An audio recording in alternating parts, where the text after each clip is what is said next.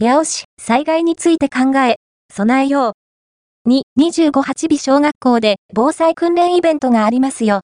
八尾小学校グラウンド、体育館を使っての大きな防災訓練イベントがありますよ。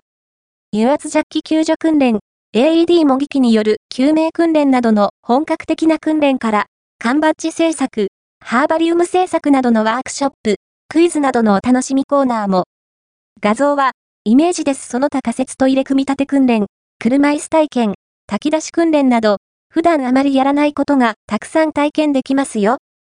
そんな体験をしながら、万が一の時のことをシミュレーションしながら備えられるといいですね。画像は、イメージです。また、警察官や自衛隊の服を着て写真を撮れるコーナーや、自衛隊の特殊車両や青バイ、ミニ消防車もお目見え。小さいお子さんも楽しめそうです。